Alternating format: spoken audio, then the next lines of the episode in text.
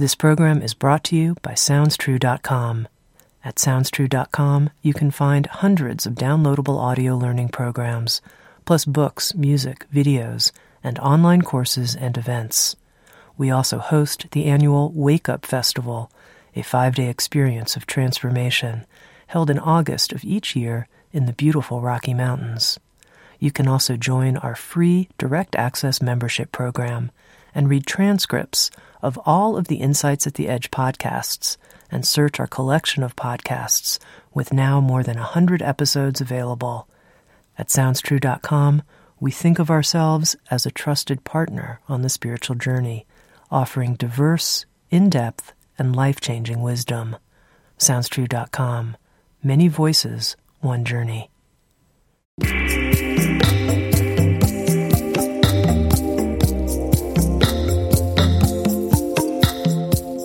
You're listening to Insights at the Edge.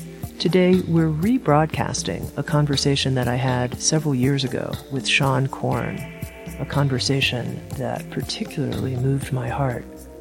Seane is an internationally acclaimed yoga teacher who has been featured in nearly 50 different print and broadcast media, including Yoga Journal and The Today Show. She's an active humanitarian and advocate for social change and is also the National Yoga Ambassador for Youth AIDS and has conducted humanitarian work in India, Cambodia, and Africa. With Sounds True, Seane has created an audio program on detox flow yoga, as well as a new DVD series that's in production on chakra flow yoga. Seane Corn will also be with us at the 2013 Wake Up Festival, August 14th through the 18th in Estes Park, Colorado. In this episode of Insights at the Edge, Seane and I spoke about some of the deeper dimensions of yoga practice, her unusual life story, and her work as an empowered and empowering yogini. Here's my conversation with Seane Corn.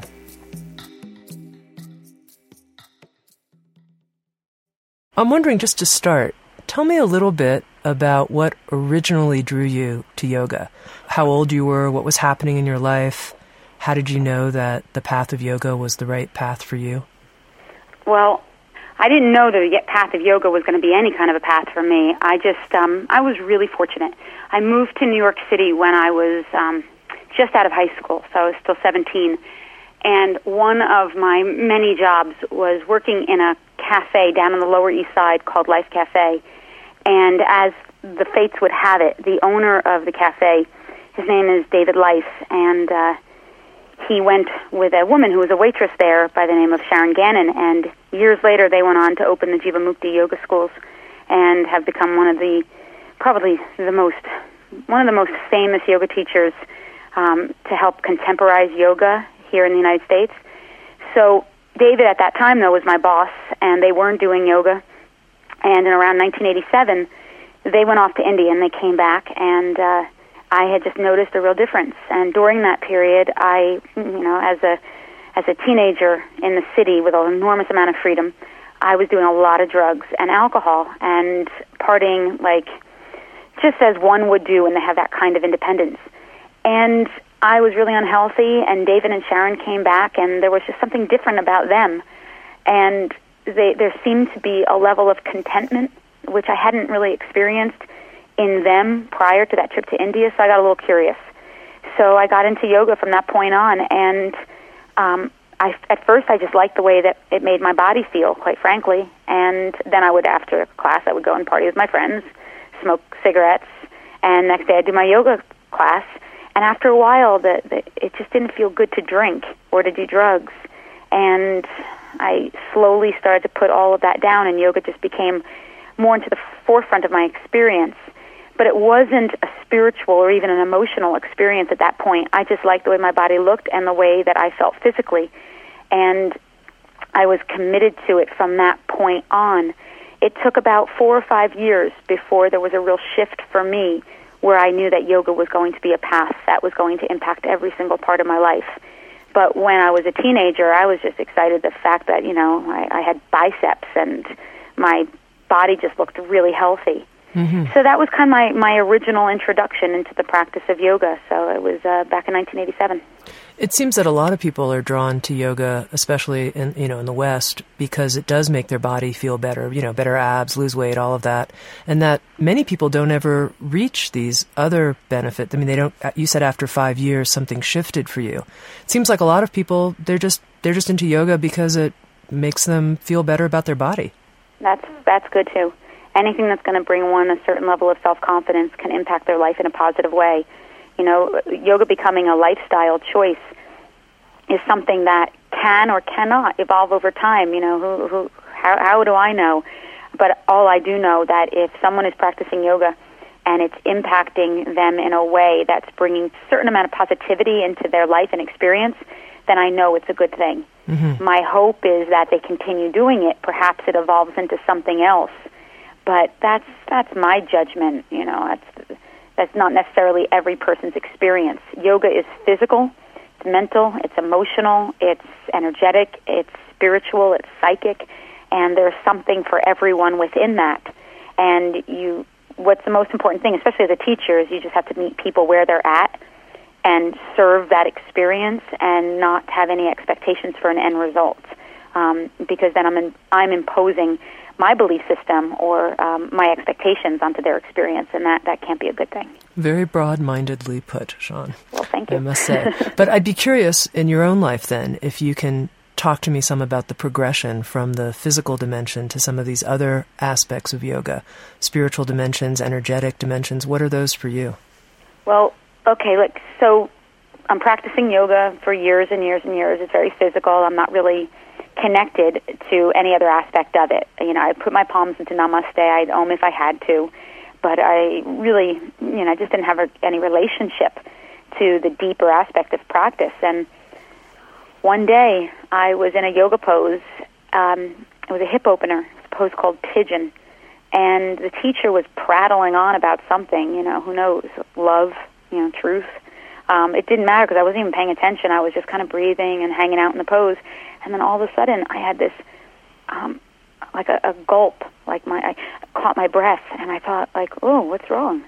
And then it happened again. Like I caught my breath, and I suddenly realized I was going to start to cry, and I got really nervous about it because I couldn't quite figure out why. Nothing was going on in my life. There was nothing within my personal circumstance that would warrant tears.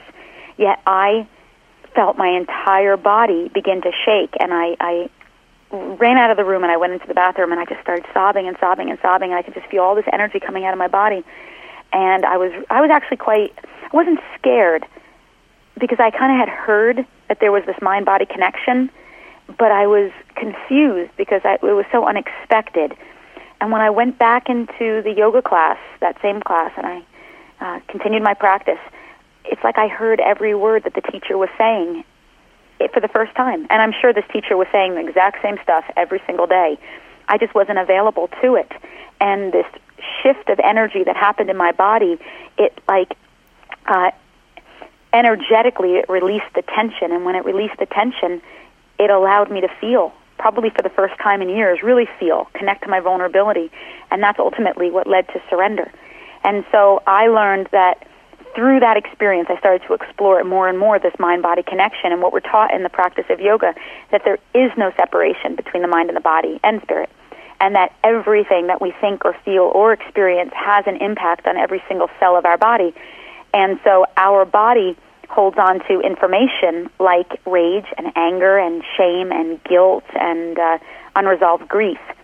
And if we're not processing the experiences within our lives, through truth, through love, through compassion, somehow just moving that energy through, then those emotions, they are as toxic on our physical body and our emotional body as a poor diet and as uh, drugs and inertia. And so what I began to understand then is that these repressed emotions also manifested as tension, stress, and anxiety. Tension, stress, and anxiety affects the immune system, the hormonal system, and the nervous system. So there's like the, the practical connection between the mind and the body. And so through the practice of yoga, or rather, let me put it this way, these emotions manifest as tension, and tension is what we use to maintain a certain amount of control. Control is what blocks our emotions, and our inability to feel is what doesn't allow us to move beyond reason. It doesn't allow us to connect with the fantastic. We have to stay in the practical, literal, logical mind, the left side of our brain, rather than the right. And so through the practice of yoga, you can effectively release the tension, and that's what can allow us to find out how the tension got there in the first place. And that was really the the um, the part of the yoga practice that just blew my mind. That my body was holding on to so much, and it was just kind of part of the of one's survival, just to get through life. We just block ourselves from our bigger feelings, but it also cuts us off from the mystery. So that's the connection that I, I'm still to this day so fascinated about. And through the practice of yoga, there are uh, there are these energetic centers throughout the body. They're called uh, chakras, and there's seven major chakras that we work with. And each chakra either receives energy or expels energy. And depending on where these chakras are placed in our body, they impact certain uh, body parts. And so once you get understand the languaging of the chakras, it almost becomes like a psychological roadmap, and you could start to figure out based on your tension or even injuries what else might be going on in your life that has not been resolved spiritually. What other resentments or, or, or areas where we remain victims, um, shut down, uh, based on what's happening within our body. And you can design entire yoga practices to help to activate some of these energy centers so as to gain a greater understanding of self beyond the body. Does that make sense? Well, the, the part that I was a little confused about that would be helpful if you could expand on a bit is what do you mean that the chakras receive and expel energy? Okay, so there are these, there are thousands of chakras throughout the whole body. Um, but like I said, there's seven major ones that we work with, and anyone who's had acupuncture done knows about these meridians.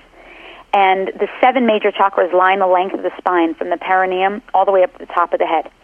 And they are, you can't see them, but like emotions, you can feel them. So they're energized. And based on experience, trauma, abuse, just life, each of these chakras take in emotion as a vibration. And depending on what the stories are, what particular experiences or traumas, it renders the, the, the vibration of these chakras to either spin slow or too fast. Um, what we're looking for is a, a rate of energy that moves up the body that's balanced. But when the chakras are impacted, if they're either excessive in the flow of energy or deficient, then it affects the whole of the body physically and mentally. So, for example, the first chakra, which is um, called the Muladhara chakra, which is located at the very base of the spine, at the perineum, it holds on to the information that is related to home, safety, family, security, uh, prosperity, boundaries, um, whether or not you feel the world is a safe or an unsafe place. It's really our um, foundation. It's the base of who we are. And so if we've experienced things in our life that can disrupt this feeling of safety, let's say um, poor boundaries with your parents, um, uh, uh, major s- surgery or illness, uh, parents who grew up in a war environment or even in the depression, uh, divorce or loss of a loved one, all of that can impact one's feeling of um, of a good foundation, foundational self, and so that could render the chakra to either have too much energy in it or not enough. And that can block the prana, the vital energy that goes into the legs, includes the ankles, the knees, um, the lower intestinal tract, into the lower back, and all the solid parts of your body that include your teeth, even your blood, and your bones. And so it became really interesting in yoga that uh, as a student, if my hamstrings were really tight one day and not the other, it was one thing to stretch your body. That was, of course, positive. It was another thing to ask myself, what else might be going on in my life today mentally where I'm not feeling as safe or as secure in my emotional or familial environment? And is there something that I need to look at that I need to heal? Um, and so that level of self inquiry is what allows yoga to go one step deeper beyond the body. And now it might never open up my hamstrings, but it might change my life. Mm-hmm. And so this was the part of the practice that I found really fascinating. And I mean, if your listeners are really interested in understanding more about this work, there are some great resources. Caroline Myss has a book out called The Anatomy of the Spirit. And Anodea Judith has two amazing books. One called The Wheels of Life, and the other is Eastern Body, Western Mind, which is my energetic Bible. And it makes the connection between the psychological body and the physical body and how the two are intrinsically connected. Mm-hmm. Now, I can imagine someone thinking, you know, I thought that I was going to go to yoga so that I would feel better. And here you're talking about the breakthrough moment coming when deep emotional buried pain is being released. Do you think that part of yoga, if it's done at these deeper levels, involves this kind of release of difficult emotions? And so you may, a fabulous yoga class might be a yoga class that you cry all the way through? It could be. It's not for everybody. It depends on where someone is at. You know, it really depends on what they're open to. Um, my guess is if someone comes into a yoga room and they've made some kind of silent declaration to spirit saying that they want to heal, it's going to happen. And usually healing is an is an excavation first. It's an emptying to be filled. It's the confrontation of all the blocked parts of yourself, the shadow part, and that's the part that people tend to be afraid of or, or think is bad or unspiritual. And uh, to me, that's the the most holiest of places. You have to. It's the initiation. You have to go into the shadow to understand the light. You have to understand what love isn't in order to really understand what love is. And so for some people in the yoga practice, they will get to those places, but only really when they're ready. Um, only if they're open to it. Otherwise, it's an amazing form of exercise. It'll help to detox the body and increase the circulation. It can do so much to the physical body that will make one happy. But if another person is ready, if they feel that they're open to transforming their life, the practice of yoga is one more transformational tool that can be used to help people to investigate the self and to create environments for um, self inquiry. So it's a possibility. Now, you, you said this interesting thing. If you go into the yoga class and make a silent declaration that um, you know I'm I'm ready and interested in healing and I'm I'm open to healing. What do you think happens when somebody makes a declaration like that? It it will happen. It happens. I mean, it it's going to be different for for all beings. I remember now, my mantra always is when I want to make, because I believe so strongly in the power of co creation, and because I take very seriously that spirit, that God answers your prayers always. Um, now, I used to say when I was younger, like, you know, okay, spirit, bring it on. I don't do that anymore because that's exactly what would happen. My relationships fell apart. I got fired from my job. All the things that I was like, wait a second, I didn't bank on this when I look back on it, it was exactly what needed to happen in order for me to return to myself. That level of um, uh, uh, of kind of that stripping away of the ego and, and all my attachments. That was part of my journey. Now I say to spirit, bring it on gently. You know, I really try to qualify it because I don't necessarily want that kind of drama in my life. So I'm, I'm much more sensitive to how I choose to communicate with spirit but I do believe that for some people, um, they will come into that environment and they will make that declaration to heal, and the rug will get pulled out from underneath them. And other people, it'll be a much more gentler process.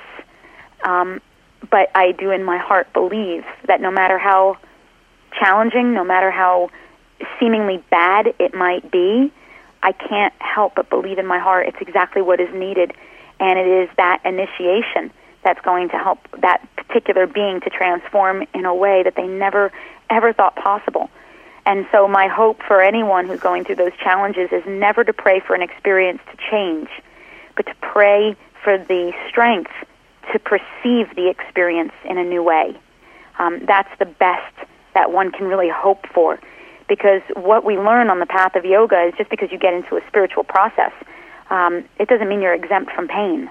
It doesn't mean your heart doesn't get broken and that people that you love won't die. All of that happens. Um, what it does give you, though, are really amazing tools so that when you are confronted with the realities of life, that you're able to handle them in a way that's more integrated and more whole. And instead of living your life as a victim, feeling like, you know, why is this being done to me? You're able to stand in the face of that of any challenge and just breathe and stay present to it and feel your feelings, but not allow each of those moments to define who you are, for better or for worse. Now, do you think there's anything in the design of the yoga asanas, the yoga postures, the sun salutations, any of the sequences, that it's actually sort of designed to bring forth this shadow material as you're talking about, that that was part of the sort of original idea of these exercises was, oh, do these and this spiritual process will somehow happen because the way the postures are sequenced. I don't know necessarily about the sequencing uh, per se. Uh, I know the individual poses will definitely stimulate different parts of the body that hold on to different information. So, hip openers, for example, will stimulate the first and the second chakras. Uh, twists and back bends open up the third and the fourth. So you're dealing with information when you're in these poses and you're holding them and breathing, and the deeper layers of tension are starting to release so are the emotions that are embodied underneath it. That's why hip openers, especially for women, is can be very, very intense. It relates to the second chakra, which is all about sexuality, emotions, um, uh, even the energy around prostitution. And I don't mean that necessarily literally, but it's the willingness to negotiate or sell yourself um, uh, in regards to seductive forces like sex or power or money or, or drugs or even other people. And so, second chakra energy is where you hold on to information like betrayal, deception, um, insecurity, jealousy, obsession, all of that resides. So, if you haven't healed your sexual relationships, um, if you haven't seen that that being that crossed your path, that maybe broke your heart, they were a teacher, they were a spiritual guide. They came into your energetic field. Their wound, your wound match. You came to do very deep work together. So therefore, it's necessary to look at that being, see not their physical self, but their spiritual self, and give them back to God. Forgive them, forgive them, forgive them, and let that energy sweep through your body. But if one is still holding on to resentment and holding on to the story of you did this to me, again, that anger, that jealousy is an energy, and it gets stored in the hips. So if you're doing some asana and you're just pushing into that energy and breathing into it and sensation is coming up to the surface, then yes, the asanas are going to um, bring certain emotions, maybe even memory, up to the surface. And so certain sequences can be designed to help um, instigate certain physical reactions, and other sequences are just meant to help make you stronger. It really is going to be dependent upon the teacher's skill to facilitate not just a yoga class, but an experiential journey. And a teacher has to be pretty uh, literate with in the mind-body languaging to be able to express it in a way that can make the student feel safe enough to go to some of these deeper places. Mm-hmm. You know, I mean, I've heard about the practice of self-inquiry as part of meditation, but I've never heard any yoga teacher use that term as part of a yoga practice. So I'm curious what you mean by it. Like, how do you teach your students to work with self inquiry? Um, it's about taking responsibility.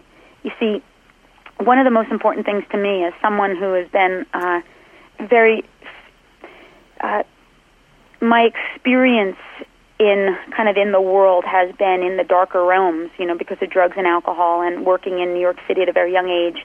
Some of my jobs were very suspect to some people. I worked in gay and lesbian clubs. I worked in sex clubs as a bartender. Um, I was in some environments that other people might think as hedonistic or bad. Um, and when I look back at it now, I, I can't even believe how blessed I was to be in these environments where I met some of the most unique and interesting people doing very, very deep work on themselves. And one of the things that I was able to learn in that process of being in those environments is like what I said earlier to truly understand what it is to be in the light, you have to also understand what it is to be in the shadow. Because it's one thing to hold the light within myself, but how can I hold a space for another human being when they're in their shadow and still love them and not judge them? I'm only going to judge them if I'm still judging me. And so, because of some of the environments that I, I surrounded myself with, it was a very early education about acceptance, self and others. Um, whether it was people who were doing drugs or people who were prostitutes or men and women who were homosexual, my environment was very, very, very broad. And some of the most amazing people I came across at that time who really awakened me to the different levels of personality that exists, and that love shows up in a, in a lot of different ways, and it's very often not in the way that we expect. And so I became very involved politically, uh, especially around HIV, AIDS um, issues at a very young age. And one of the things that I believe in is that everything that happens out in the world is only happening because it's a manifestation of our collective thoughts. It's happening because there's this high level of fear that's being perpetuated, this sense of otherness, separation, a me against you and us against them. This is what's creating war and violence and terrorism, illiteracy, disease, rape. And if we really want to change what's happening out in the world, the first thing that has to happen is that we have to look within ourselves and see where are we living in interpersonal war, psychic terrorism, where are we creating an otherness, a separation.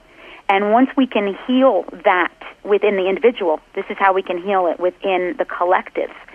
And so for me, the practice of yoga, whether it's yoga meditation or um, therapy, the program, all of these practices are opportunities where we get to confront the ego self, the way that we've, the mythology or our ancestry, some of these cultural beliefs that have got us stuck in kind of dogmatic perspectives. That if we can really confront those shut down places within ourselves, deal with our own anger, our own rage, our own sadness, our own prejudice, if we can recognize that all the beings who have crossed our paths are actually our teachers, divine teachers, no matter what how gross or even evil the story might be, that there is a spiritual perspective that we can put upon it that can transform our lives. If we can do that for the individual, then we can then be responsible for healing this planet. And that's why, for me, within the practice of yoga, when we release the tension and we begin to feel, the student will hear the information in a very different way. If I pray in the beginning of a class before a student has a chance to move their body, I could see it. You know, their palms are together, their eyes are closed sometimes, but I can tell they're not really engaged. If I offer that same prayer at the end of class, there's a whole different relationship. They're hearing not from their heads, but from their hearts. Because the truth is, as a teacher, it's not my job to teach anything. That would be incredibly arrogant. It's my job to guide, it's my job to inspire, it's more importantly my job to help remind people of what they already know. Because the true teacher already exists 100% wholly and fully within each individual. But what blocks that grace, that light, that God, is life, is experiences, fear. It's, like I said before, ancestry and mythology. And so in a good yoga class, a teacher can play the right song, can recite the right poem, can say just the right prayer, that can help the student remember who they truly are, and that's what affects the whole of their day. That's when they go home and they treat their partner a little differently. They communicate with their children a little bit differently. And maybe that level of awareness lasts one day, maybe two days, but at least it's the beginning of a cycle of transformation. And the more the person keeps doing their yoga, the more they're they're remembering. And that to me is what it's really what my job is. It's why I show up in the yoga room every single day if it was just to help people get a better body, I don't think I could do this. It, it would just be too, um, for me, it just would, it wouldn't be inspiring.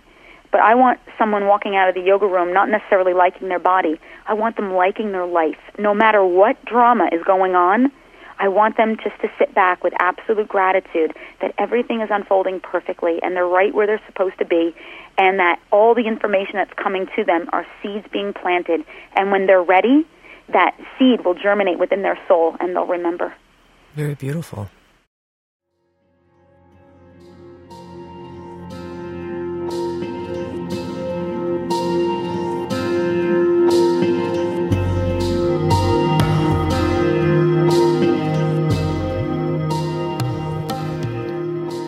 You're listening to Insights at the Edge, produced by Sounds True. Sounds True hosts an annual Wake Up Festival a five day experience of transformation, held in August of each year in the beautiful Rocky Mountains.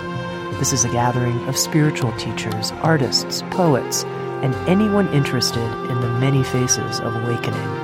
For more information about the Wake Up Festival, please visit soundstrue.com forward slash wake up. And now back to Insights at the Edge.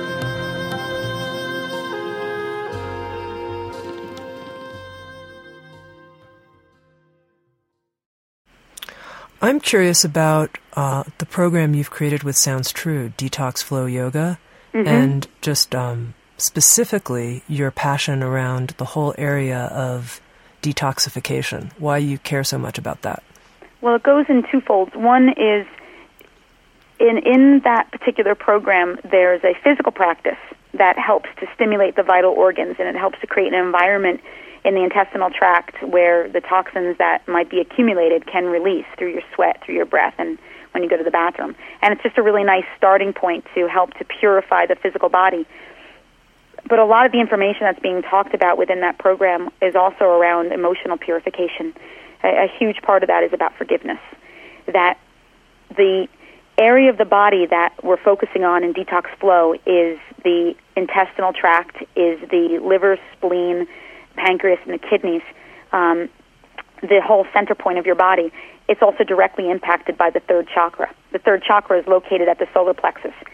The third chakra within the body is where we house our soul and our sense of self. It's our self confidence. It's the magnetic core of our personality and our ego. When we define ourselves from the physical world, when our sense of self is being uh, valued by the way that we look or the money that we make or the relationship that we're in, what we find is that there's never enough of anything money, power, sex, or even food to fill a void. And so people who don't have a strong sense of self will very often turn towards food or drugs or alcohol or cigarettes to self regulate. And so a huge part of this program is also identifying where you've lost your power in terms of your own story. So if this third chakra is being impacted because of low self esteem or low self worth or low self actualization, or the opposite, A type personalities, manipulation, control, the need to be right, the need to be to win. These are just high ego, low ego, powerful, powerless. Neither is empowered. Well, when that third chakra is impacted, it affects our digestive tract. So that's the mind body connection. It will create an environment which, which could lead to like, things like IBS, uh, for example, or even eating disorders. So in Detox Flow, it's a twofold. Uh, my hope is that people will see it in a couple of different ways the physical purification as well as the emotional purification. But it's also about really common sense practices.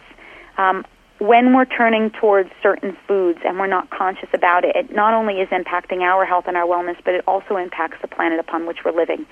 And so to eat more consciously, to eat organic whole foods locally and seasonally grown impacts not just the individual but really the collective. And so uh, it's that idea of it's not what you're eating but what's eating you that really matters and also how close is a food that you're eating how many hands have had to touch that food before it actually got to your plate and can you decrease the amount of energy that has to be utilized in order for it to um, be made ready for ingestion. And also about practices looking at the environment, the air that we breathe, the water that we drink, the food that we're eating, the cosmetics that we're using, our personal care products, all of this, and choosing to be more conscious about what it is that we're purchasing, ingesting, or putting on our bodies. That the idea of detoxification to me is also it's a it's political. It's it's making choices in how you spend your money, how you feed your children, what kind of an energy that you're cultivating within your life physically and emotionally. So, detox, I started doing detox years ago, and what I loved about it is that it drew, because of the word detox, it attracted a very, kind of a very practical, body oriented individual.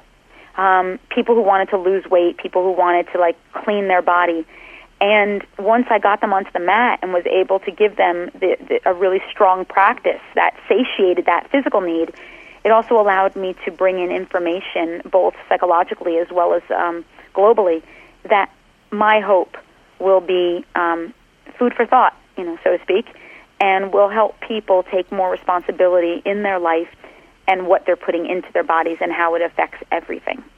Without even uh, being able to quote any scientific evidence, it seems that it's pretty apparent we live in a world where we're challenged by more and more toxins all the time. Would you say that's true? You might know a lot more about this than I do.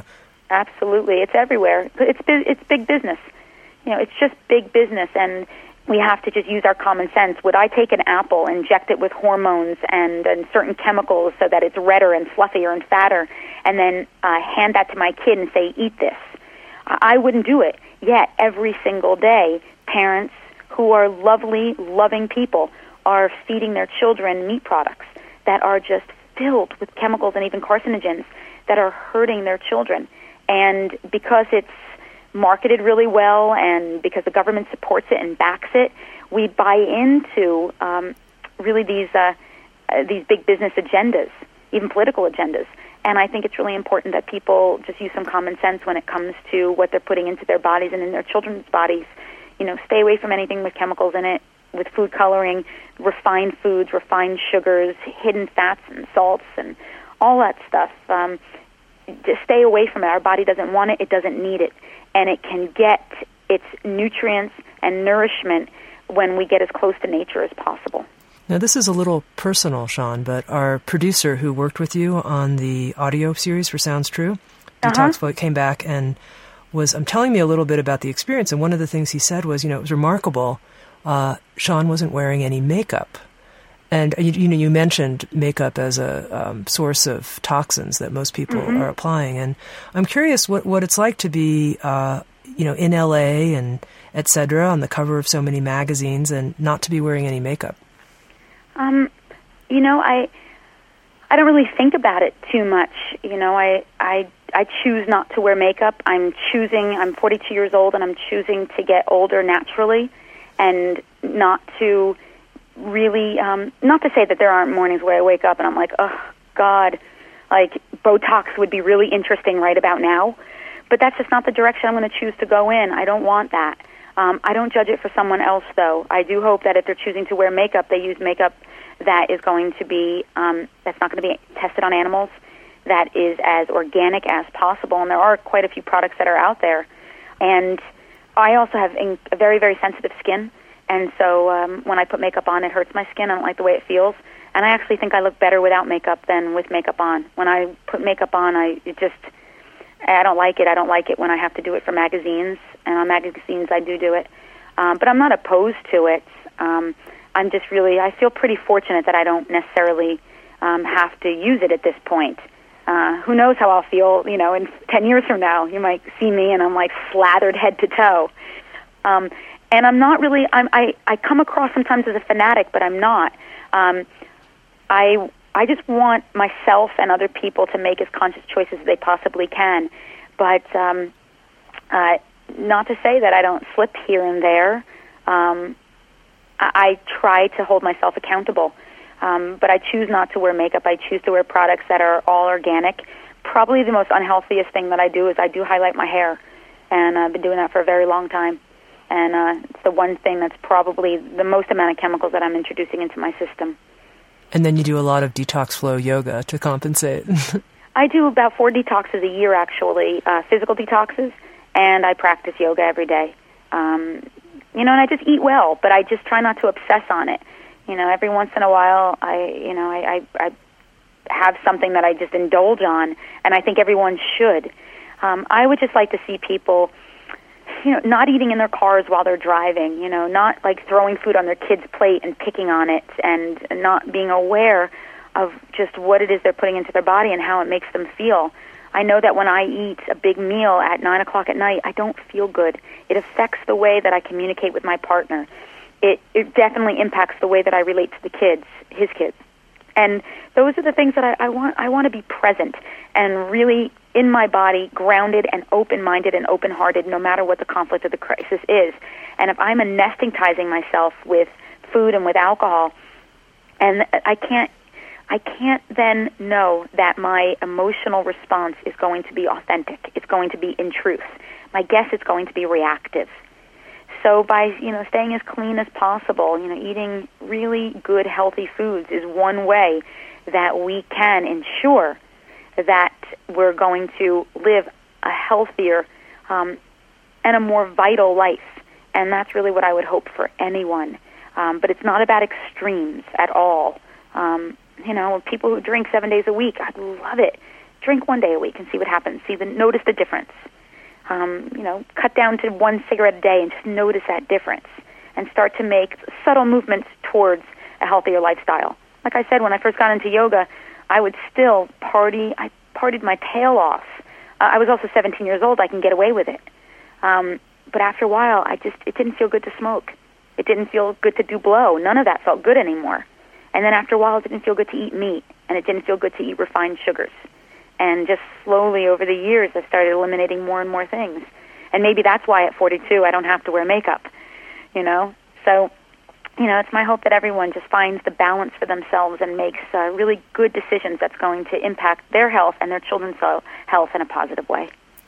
Okay, now I'm going to ask an even more personal question, if it's okay. Because uh, our producer, in addition to saying when he returned to Boulder from recording with you that you weren't wearing makeup, he also said, Tami, she's the most physically beautiful person I've ever sat next to. Wow. yeah. Good old Randy. This is what Randy said. and uh, I love him for that. And he said it actually was um, quite an experience for him. And I'm, what I'm curious about is what it's like for you I mean, do you have a sense that other people respond to you as an unusually, uniquely beautiful woman and what that might be like for them? Are you just, are you immune to it? You don't pay any attention to it? What's it like for you? I, I mean, that's a huge compliment. And when I see Han- Randy, I'm going to give him a big, huge hug and a kiss from He's going to like that, that, yeah. I love that. But I, I don't, I don't know how to relate to that really. I don't see myself in that way. Um, I come from a real blue collar background. I come from a very hardworking kind of um you know that my work ethic is very very strong and I come from a no nonsense kind of family. Uh, a family that really doesn't suffer fools, especially um, from their children. And I think that if I ever took myself too seriously or bought into things like even my success or things like beauty, I have too many people around me that are going to like you know clock me in the side of my head and tell me to you know get a grip. That I don't put much stock on that kind of stuff. Um, you know, I I I'm very grateful for that kind of a comment, but I don't think I'm aware of of that. Uh, you know, I'm not a classical beauty. I have gigantic teeth. I've got a scar that runs through my my eyebrow. Um, my nose is crooked. I'm I don't see myself as like a, a real beauty that way. I hope that um, my heart and the way that I communicate makes me maybe prettier than I actually really am. Um, because I, what I do know about myself is that I have an enormous amount of love and I have an ability to communicate certain information that might be um, uh, normally not that accessible but I can translate it to, to other people. And because of my experiences in life, I'm not judgmental at all. I'm I'm always amused and, and sometimes amazed by being in the presence of, of different kinds of people. I might not want to indulge in their lifestyle, perhaps, but I'm fascinated by what makes them tick and can certainly hang in those spaces. And I, I often think that people feel very comfortable around me and um, feel that I'm that I'm I'm there to just hopefully my authenticity and my heart uh, is something that's more important than the way that I look. And I also know that, you know, looks things like that change, like everything else. And I don't want to live my life too attached to that. Um, but uh, what I am grateful for, though, is that the way that I look is relatable enough that it's managed to put me in the public eye where people have trusted me first because I look not like I look like someone that you could hang with, maybe your sister, maybe your girlfriend. I'm not threatening kind of a personality, and maybe that my mainstream uh, kind of a uh, how mainstream I look draws people in, and then it allows me to teach in a way that can uh, that people can hear. So, um, so again, I really appreciate you know Randy having that experience. Um, but I'm not 100% sure how, uh, you know, I don't see myself as a, as a great beauty. Uh huh. Well, thank you. Thanks for answering it so honestly. Sure. Well, you know, so we've been talking about the deeper dimensions of yoga, talked quite a lot about the emotional processes that can potentially be released. And you mentioned one thing in talking about detox, which is the idea of forgiveness and how if there's something we haven't forgiven, that creates a kind of toxicity in our body. And I'm, I'm curious how you see that working. So we haven't forgiven someone. What kind of toxins does that create? Well, again, hate, anger, shame, blame, guilt. It's creating that separation, that otherness. Remember what I said earlier, these emotions are just as toxic on our body as a poor diet because it affects the immune system, the neurological system, and the hormonal systems. And so it's really important to recognize that if I'm holding a resentment towards another person, it's like a poison that I'm taking, hoping that someone else will die. I'm not seeing a bigger picture, and what this bigger picture is spiritually. Spiritually, if you're a lit- if you're literal minded, none of this will make much sense. But if you're a spiritually minded person, it, it's easy to connect to this. And in yoga, this is a mystical practice, and mysticism recognizes that God exists in all moments, light and dark, not just the ones that we prefer. Um, that God transcends all time, all experiences, and then therefore everything that happens to us happens synergistically and purposefully in order for our soul to transform. So even though bad things might happen, it's our perception that an experience is bad. But we all know this. Sometimes people have gotten their ass handed to them. And years later, they turn around, they look at it, and they say, Thank you, God.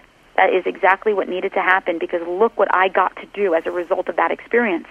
I got my power back. I learned my, I got self confidence. I, I learned how to stand in my power and my truth. And so, was that experience bad or was it blessed? And so, by not allowing ourselves to see that there's a bigger picture at play, we stay stuck in the story. And because there's a process of co creation happening all the time, we continue to manifest that same story again and again and again until we get the lesson. And so I know for myself, I know that if I had issues around abandonment, it's a guarantee I'm going to continue to pull in relationships in my life that are going to affirm that belief system because I cannot be abandoned unless I believe that's true. So God is going to conspire to help co create those experiences that allow us to either choose love or to choose fear. And so these are the initiations that I was talking about. Most people, though, it seems unspiritual going into the shadow. It seems bad or wrong, or, or it's just ugly and unattractive. So people reject it. They repress it. Repression is what leads to depression. Depression is not emotion, it's the suppression of emotion. And it's this depression that can really lead to an unhealthy perspective and even a lifestyle. And so it's important to look at all of our experiences. It doesn't mean we condone the circumstances, but it, we do have to look at that person and see not the drama behind it, but to see the opportunity, the soul. And this is really kind of the lesson that it's something that I work on every day and I struggle with it every single day and I'm not kidding myself in thinking that I've got this down at all. It is, you only ever teach what it is that you need to learn, quite frankly. And I know that for myself, there are a few beings in this world that I forgive in terms of just the languaging, but if I had to be really honest with me, you know, I forgive to a point. Like, I don't want them that happy. I don't want them that rich, and I certainly don't want them that skinny or happy, you know, any of that. Um, so I have to really work on that. I have to go in there and say, really? Are you holding on to that toxicity, that anger? And how is that impacting the way that you, what you're drawing into your life? So seeing that bigger picture is all about self responsibility and seeing that co creation. Why did I pull this person into my life? It just didn't happen haphazardly. There was a reason I was drawn to this experience. So, is there an opportunity for my own individual growth, not in spite of, but because of? So, there to me there's no greater yoga practice and there's no more challenging yoga practice than the practice of forgiveness. Mm-hmm. In talking about these deeper dimensions of yoga, where my mind's going is beyond the emotional processes that we're d- describing. The word moksha, which, you know, I don't know that many terms from the yoga tradition, but this one term, which I've heard is the goal of yoga, which people translate as liberation. And I'm curious what you see as the ultimate goal of the, this process of forgiveness, this process of releasing toxins, doing our hip openers, working out our shadow. Where is all this taking us? Uh, my hope is it's empowerment. I, I'm not angling towards enlightenment. You know, that's something. You know, we're, we've got a lot of karma to burn, and we're going to be doing these for me, I believe, we'll be learning these lessons again and again and again as we work through this karma. But what we can become in this lifetime, right now, today, is empowered by looking at these experiences and calling our power back. So if I'm holding, if I have a relationship that I still, if I'm still holding on to the story, um, then my energy is invested in that experience. I'm not in present time. That means if my boyfriend says something to me, he might say something that's going to make me feel like something that happened maybe 10 years ago, 20 years ago. I don't even realize this. It's in my body, but it's called time traveling or triggering. And so I get triggered. He makes he says something I feel disempowered. I'm not conscious of this, so I react. I attack him or I become passive. I become either powerful or powerless. Either way, it's not it's not a healthy response to what happened in the in that immediate moment because I'm not in present time. And so when I can start to heal my past experiences, when I can see the bigger picture, where I can see the value, it allows me to become more empowered so that if my partner says something to me, I might start to time travel. It might catch my breath. I might see myself want to react. But I take a moment and I say, I'm going to take a breath and I'm going to go into another room and maybe beat a pillow a little bit, maybe cry, journal write, and I will come back to this conversation when I am more in my center. But if I do this, if I go into this conversation right now, I'm going to rip your throat out. And so empowerment is something that we can come to terms with instantaneously when we start to see that there is a bigger mystical picture at play. We're here to learn what love is. In order to learn what love is, you have to experience the opposite. It's just life. It's just life. And so the more we can go through these challenges and understand that it's teaching us compassion, it's teaching us awareness. I know that because of the work that I've done on myself over these years, that when I am confronted by someone who is doing their crazy dance, when they're acting out in ways that other people might think are inappropriate or shut down or unconscious, I can hold that space for another person because I see their humanity. I get what they're working through, and I don't know how many times they're going to have to do this crazy dance, but it's not my business. My business is to love them, is to hold space for them, and maybe even pray for them, but it's not to judge. And the only way that I'm going to judge them is if I'm still judging me. And so by doing the work of empowerment allows me to create that space where I can empower others, not by teaching or preaching, but just simply living as an example and holding space for someone to do whatever they need to do. You know, and I, I learned these lessons so fortunately at a really, really young age. And I learned them to some people might be in some of the most bizarre ways. But the very first lesson of yoga that I was ever given, and this was before I even got on the mat, and again, remember, I'll tell you the story, but it's the idea that God is in the mystery, that God shows up in some of the most funkiest ways, and our angels reveal themselves in sometimes in, in, in questionable personas. And if we're in our literal mind, we can't see the magic. But if we're in our spiritual mind, we'll see that the magic is infinite and it's all over. And so when I was 17, I worked, one of my first jobs was working illegally in a gay nightclub called Heaven in New York City and I was a bartender. I was the only woman allowed. I wasn't even a woman. I was a girl. I was the only young girl allowed in that club, and I worked behind a bar, and I worked in the disco. So where the sex was happening was in these other side rooms. Um, I wasn't allowed in those rooms, um, but it didn't matter because what I saw on that dance floor, you know, was enough for any young mind. And I loved it there. I loved working there. The men treated me fabulously. I made great money. I I never felt safer, and I worked in many many different clubs. And there was a man who used to come into that club. His name was Billy, and he absolutely adored me. And I hadn't Billy hadn't been in the club for a while. You know, I hadn't seen him maybe three, four weeks. And he showed up. And on this one day that he showed up, he had these sores on his neck and on his arm. And I asked him what they were. And remember, this is 1984, probably. And I asked him what they were, and he told me they were symptomatic of his disease and uh, I asked him what, he, what what was wrong, what he had. He told me he had AIDS. And now, because it was 1984, there was an enormous amount of ignorance and, and misinformation and prejudice. And even though I worked in a gay sex club, um, I was not immune from my own prejudice. Um, there was only 40 reported cases at that time. Now there's 40 million. Um, so I must have recoiled. I must have had some reaction. And uh, Billy asked me uh, if I wanted to understand more about his disease, and I said yes. And uh, he explained to me how he felt he he contracted it uh, I asked him if he, if I could get it, if I kissed him, more if we if he sweat on me, et cetera, et cetera, et cetera. And he, you know, answered everything in a way that I felt comfortable with. And then I asked him if he was afraid, um, well, what was going to happen, and he told me that he was going to die, that there wasn't a, a cure, there was no vaccine, there still isn't. And I asked him if he was afraid, and he told me that he wasn't because he had such strong faith.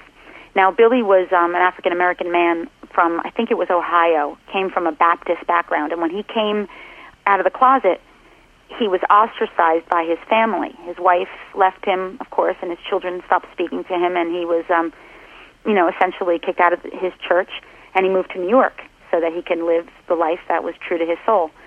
So he's a very lonely man, very lonely but beautiful. So I asked him if he was afraid to die, and he told me that he wasn't because he had such strong faith. And he asked me if I believed in God, and I told him at that time, I said I didn't, because I didn't, I wasn't sure, I didn't know. I was more agnostic than anything. So he said to me, "Do you want to see God right now?" So I kind of smiled because you know we're in a sex club, and I said, "Sure." So he points to Danny the Wonder Pony, and Danny the Wonder Pony was a white guy that came into the club every night, but naked except for a pair of chaps and a saddle. And for one dollar, you can climb on Danny's back, and he would trot around the dance floor, and you can hit him with a switch. And so Billy says to me, points to Danny the Wonder Pony, and he said, "God's right there." And then he points to a transsexual man um, ugliest crossdresser I'd ever seen. He used to come in with sensible shoes and a, a gray wig with a hat with a veil and a little pocketbook like my grandma would wear and a house dress. Huge, like six six. And Billy points to this person and says, "God's right there." And then points to two gentlemen that were arguing in a booth. They were wearing business suits like my brother would wear. And Billy said, "God's right there." And then Billy took my hand and he put it on his heart. And he took his hand and he put it right on my chest and Billy said to me and Seane, God's right here. And he held my he held his hand on my my chest and I had my hand on his and he said to me, I'm going to tell you something and I want you to always remember this. And he said to me and when I look back at it now, like I said, this was my very first lesson, not just with yoga, but it was also my first introduction with HIV, which became, um, which ended up becoming a, a real pivotal turning point in my life as well. Um, but Billy said to me, Ignore the story and see the soul. And remember to love, you'll never regret it. Ignore the story and see the soul. And remember to love, you'll never regret it.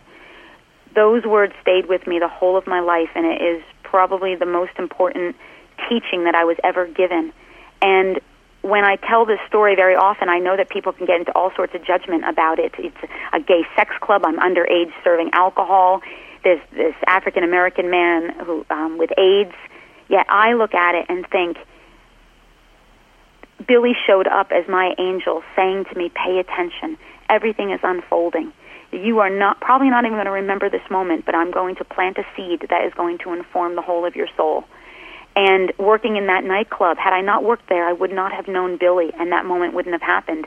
And I realized with all the yoga I've done and all the different teachings that I've had, and I've had amazing teachers, there is still not a greater teacher in my life than Billy. And because what he said to me was yoga ignore the story and see the soul. And so when i come across people over all these years when i see them going through their drama and their trauma and their, all their little the stories i try to ignore it and go underneath it and just look at the soul look at the look at the depth of that being they're exactly where they're supposed to be learning exactly what they're supposed to learn opening their heart to truth and love in their time in god's time not in mine and the most important story that I need to ignore is my own. I need to let go of all of that other stuff. I cannot possibly know what's really going on. All I need to know is that I need to dignify the human experience as it is with no attachment to the end result and love bigger than I ever imagined possible. So, you know, I share with you that story because it really is one of the most uh, significant things. And when I look at yoga and what are we supposed to get from it, is it about enlightenment? Is it about uh, liberation? I don't know. All I know is that we're in these bodies for too short of a time and that it is a true privilege to embody these spirits. And I want to love in a huge way while I'm in this conscious body.